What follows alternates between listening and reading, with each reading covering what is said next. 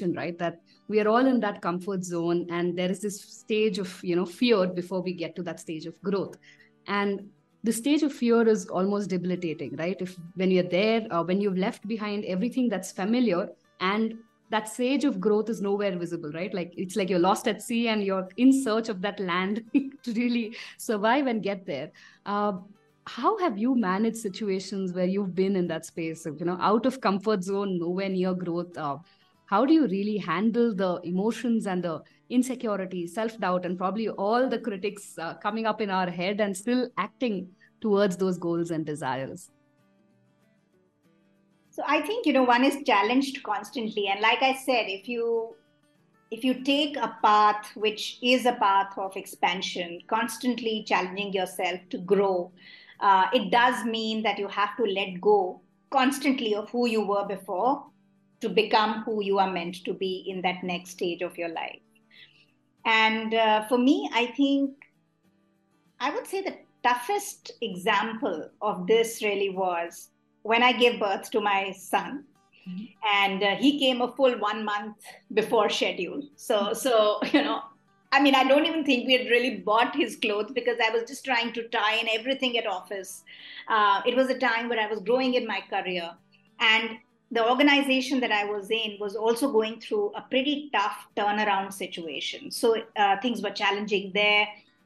Um, a lot of, you know, hard work, critical decision making, tough choices. So in every way, uh, emotionally, physically, mm, I would even say mentally, spiritually. I mean, we were stretched making that turnaround happen. It was tough. It was also tough and challenging because a lot of us were very young, and this was perhaps the first time that we had encountered that critical situation in the business and understood the importance of really quickly working on a turnaround situation, how important it is to save lives, to save careers, to save reputation, all of it. The stakes were really, really high. And, uh, and this was an absolutely new situation. So there was no playbook I could open up and, and read as to what do I do next because every day was a new day. And it called upon us to be the best leader that we could be in the, that situation. And uh, here I was in that professional frame. And then the baby came a full month ahead of time. Uh, and when you have a premature baby, then, you know, you need a lot more care. Um, and and nobody prepares you to be a mother really honestly. You can read all the books you want and those were not the days of the internet where google uh, came to the rescue for virtually everything. So for every little cough every time the fever shot up uh, you know the temperature shot up and he had high fever i panicked right? And and coincidentally that also happened to be the day i had a travel scheduled or um, you know a big meeting in the office or the global ceo was coming in. So how do you really look at integrating both these realities of your life? And you are not prepared for either of them. Yeah. Yeah? And you get them both together, together. so after a while you're like okay okay bring it on you know? You have no other choice no other choice. And and yet you know that somewhere in your heart you know that this is also going to be the most fulfilling time of your life. Imagine if you could emerge out of this stronger and you could be in your capacity whatever your version that you can be of the best mother to that little boy. And you can be a leader to the team that the team needs at that point in time uh, how fulfilling would that be? And i think just just even that thought uh, on many sleepless nights uh, kept me going. And uh, of course we emerged out of it. The company not just turned around but became a huge um, profitable uh, contributor to the worldwide business a big uh, powerful well reputed brand in the country. And on the other side i was really happy to see my son and the way he was growing. And um, and how independent he was and how um, how much love and respect he had for the work that I was doing. So um, so I think it it just gave me so much joy at a later date but at that point in time i think it just sucked everything inside of me and how so um, the idea is to really tap into your strength and we have oodles of it there is that reservoir the secret reservoir we all have. Um, and the idea is to tap into it when you most need it and take liberally and and then to give back to it liberally when you have an extra of that energy of all of the good fortune that life has given you in today's race for more, right? If I can put it that way, we are always craving for something more, whether it's status, wealth, uh, designations, whatever it is, right? Uh, how can we really balance that ambition while being content?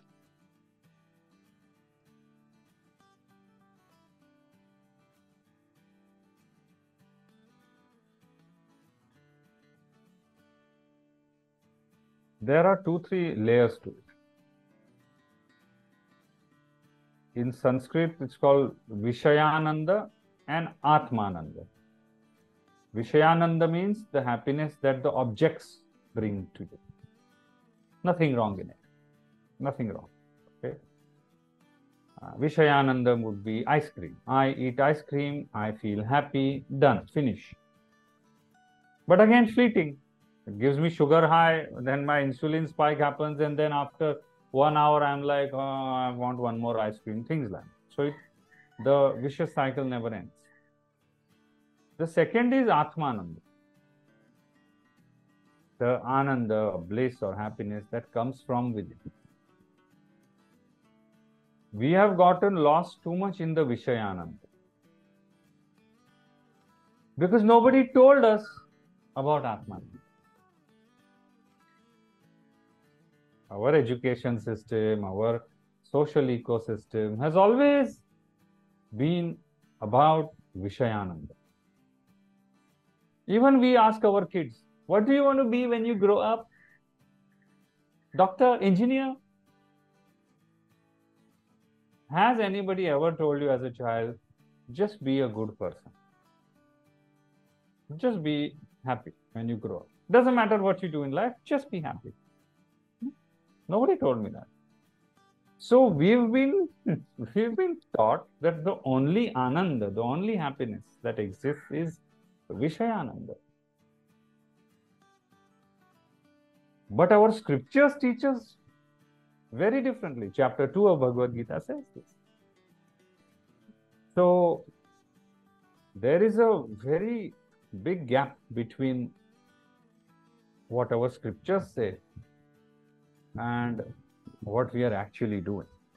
So, somewhere we have to go back to this realization by realizing that pursuing the objects, Vishaya, is own, its own thing.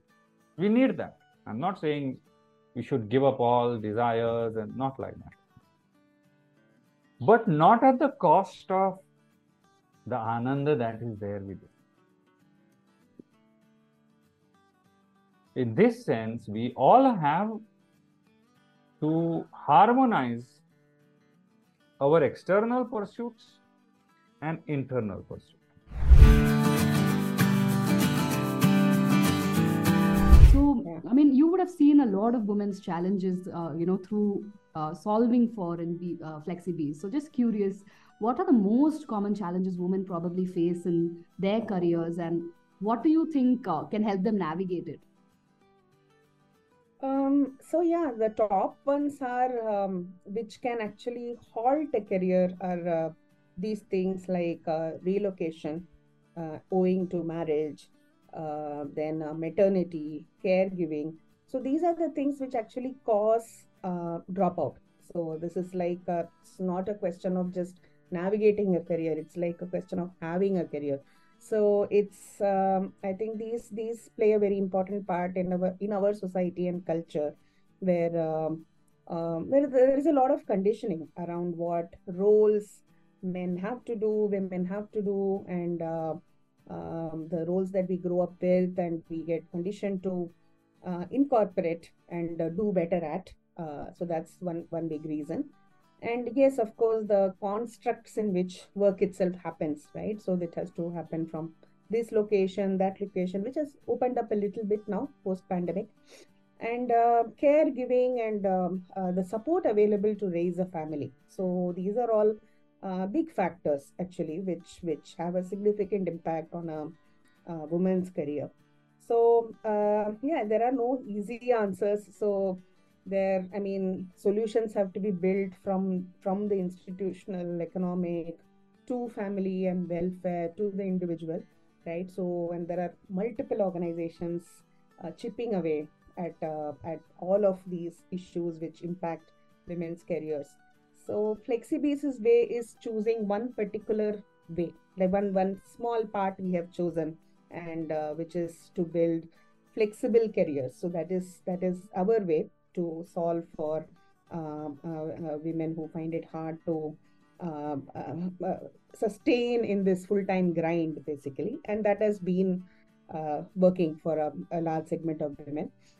Um, other ways could be having um, uh, family friendly policies and more inclusive cultures which which help sustain that career right. And um, and have a equal opportunity for both parents to bring their whole selves to work right? As as as their as their parents as well as as their professionals. Um, so yeah there are a host of solutions possible. And yeah so this our way has been to find flexible work which which can help uh, uh, parents and those who need flexibility uh, navigate the challenges of managing everything yeah, that's true. And I think one of the things that you told me also stood out for me, saying that uh, one of the biggest challenges uh, for women coming back from maternity also is to regain their confidence, right? And I think as a coach, I also meet a lot of women, you know, who've taken break for maternity and maybe, you know, not just for one child, one child, you know, they wanted to have two children over a break. And, you know, before you know it, it became five, seven years and 10 years. And suddenly they feel out of relevance, right, in the industry. Uh, yeah. How how do you think uh, women can actually regain their confidence? If there are listeners here in our audience as well who are probably in their break or planning to get back or are already back but don't really feel as confident mm-hmm. as they used to, uh, how can sure. they get that confidence back? Yeah, yeah. So um, yeah, confidence is at one stroke a big area as well as a solvable thing. So I think one is for we have to look at it as um, as a as a host of things basically.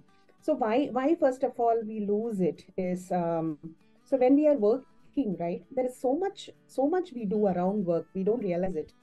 So we are in that in that mode where we are in a work think kind of mode right? So we go to the office we or or whatever we engage with others we talk about work issues we talk about the functions and then we know what what is happening outside of the company in that industry and within that company why certain things are done. Then you have a support system around work right? You have you have peers whom you can consult with talk with. So um, and of course financial independence. There are so many elements which are integral to our identity in work right? So we are in that mode without realizing it.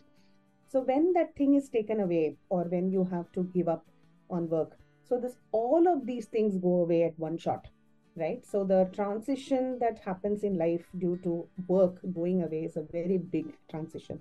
So it's a financial transition, it's an emotional transition, it's an intellectual transition, right? Because you are used to thinking work issues and solving work problems and work crises and all of that and suddenly there is a big void where that used to exist right so so so your naturally your mind struggles. It, it doesn't channelize um, uh, the brain is not channelized in the way it used to be right? So something else occupies it but there's a big big segment which is which is missing.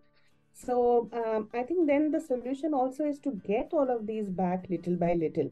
So um, so we have kind of uh, built a framework called irise in which we um, talk about uh, to uh, women uh, which can help them come back to the career. Uh, so, like I stands for introspection, right? So we say, uh, take a look at what all you have done, you yourself have done, right? So you look at your past resume, look at your appraisal papers, and talk to your peers whom you work with, your colleagues whom you work with.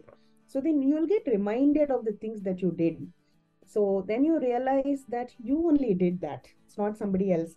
It may feel like it's someone else because a year of motherhood can feel like a decade of another lifetime, right? So it can feel like that, but it's you who did that. So, and all of that you had is not going away anywhere, it's still inside you.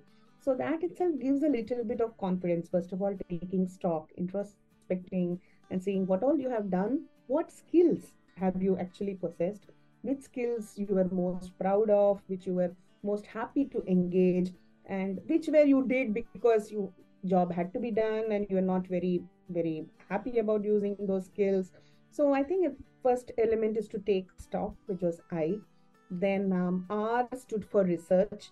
So research about um, your function your industry where things are going the economy. So, um, so if you're an accountant you might like to uh, visit the um, um, uh, uh, visit the government or statutory um, uh, groups where there'll be updates about what is happening.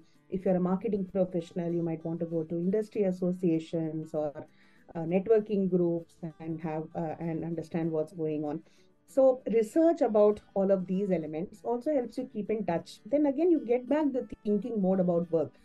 Oh, okay, this industry is going in this way, and then if this kind of how will they address these kind of problems or these these kind of marketing challenges are coming up? How will they answer? So i think uh, basically they the the the kind of thinking kind of comes a little by little back right? Um, then uh, i rise i stands for interact. Interact is again with your colleague ex bosses uh, friends so there's so many people um, whom uh, we have placed. They they do all of this. So it's not like they do like a course. Oh, I will do this and this and this. So we know that those who are successful have done a combination of all of this in their attempt to come back. So, so if I look at it in the context of your audience today, Shweta, as you said, a lot of them are very keen to build their personal brands. Um, and if I am, say, in a service-based um, business or I'm wanting to build my personal brand as a business owner or as a corporate professional. Either ways, connecting back with your purpose and helping to reveal that is important. But when we say purpose, let's not just talk about the word purpose, which Simon Sinek has made, you know, famous. Everybody understands that in theory, and we were chatting about it, right, some time back as well. But how do you really put it in action? So, how do you make it concrete so that it means something to you? So, I think the first thing is to really sit down with yourself. And the starting point is our values. And again, many people omit that step, right? They, they want to jump straight into whatever they've learned as a template. And I'm not a believer of just filling up templates because that's the cool thing to do. I think we have to really go back and look inside of us as to what do we really value as as a corporate professional or as a business owner. Uh, what are the things that are really important to us? What are our non-negotiables in life and in business, right? And when we start to list those down, I think you start to see a pattern, and and th- from those values, you know, really will will emerge your purpose because then your purpose is about your own existence that why do i exist right? The next question is for whom do i exist? Because purpose is not really something you do in isolation. It's not just for you. The many people think it's about me and and one fine day i'll know what to do with my life. This one life which i'm so confused about. But that aha moment when it comes you'll realize it always involves an audience right? Even if you have to build a personal brand, a brand seen by whom, admired by whom, important to whom, right? So there's there's always the other at play. So so we have to realize that we are all born with a purpose, every single one of us, and that's the why behind our existence. But for whom is a very important question, and if you start to define that uh, in as much detail as possible, that's really a very essential step in building your personal brand and and the last step really is that why should those people really care that you exist mm-hmm. and and when you are able to make meaning of this last bit that's where you truly shift the focus from me to we to us. And, and that holds true for a corporate leader who leads a business, who leads a team, right? Who even leads him or herself and brings themselves to work every day. You could be inside an organization. Equally works for someone um, who is a business owner. You could be a solopreneur. You and your business are the same. So, so your purpose, and perhaps many times the purpose of what you start as your venture, is so intertwined. Yeah. Right. And what we cannot neglect is that who are we for, and how do we really serve them? So this whole question of serving, it's not just for people like Mother Teresa. Yeah and neither do we all need to become a mother teresa so so that's where i want to make it concrete that even if you can make really amazing chocolates and then that's your business mm-hmm. you make people happy because when they eat chocolate they they are happy and then you do that with love you do that with a sense of purity choose the best ingredients yeah. um, that that could very well be your purpose And I realized one truth, which is my truth that is, put your best and leave the rest. And when you're not worried about the outcome, it's all about what you're putting in currently, you end up doing your 100%. When you are nervous or anxious about the result, you actually end up making a lot more flaws. So when the result does not matter, I'm going to put my best shot, and the rest is up to whoever, destiny, God, whatever you call it, then it becomes easy to do your work as well. You put in your first foot. You know that that's the beauty of it. You just hit one step. The universe, we call it universe now, the generalized term, takes the remaining 99 steps to make sure everything falls in place. So when things work your favor, how many times do you look up and say thank you? When they don't, how many times you look up and say why me? Why? so yeah. I think the moment all of this gave clarity to me, it became easy to accept all that happened. But one thing remained doing your best, putting in that hard work, doing whatever. Because uh, one truth I picked from there was never look back and say, I wish I had worked harder. I wish I had put in little more effort. So that was one principle that I took from the Gita that I'll never look back with regret of maybe another 1% would have made a difference. Yeah. So that was one of the biggest moments where this verse started making so much sense to me. And I realized there is no point justifying it to those people who are making their statements. They're not going to learn anyway. They're not going to agree anyway. And the Gita is not about argument, it's about what you take from it and move forward. So that's my biggest takeaway from the Gita and uh, that has helped me a lot especially because of competition ambition and goals that you set for yourself and when they don't come true so you're not able to be there but today when i look back i'm happy with the way life threw choices at me and what i picked. I had the right mentors at the right time guiding me to who i am today. So i know everything happens for a reason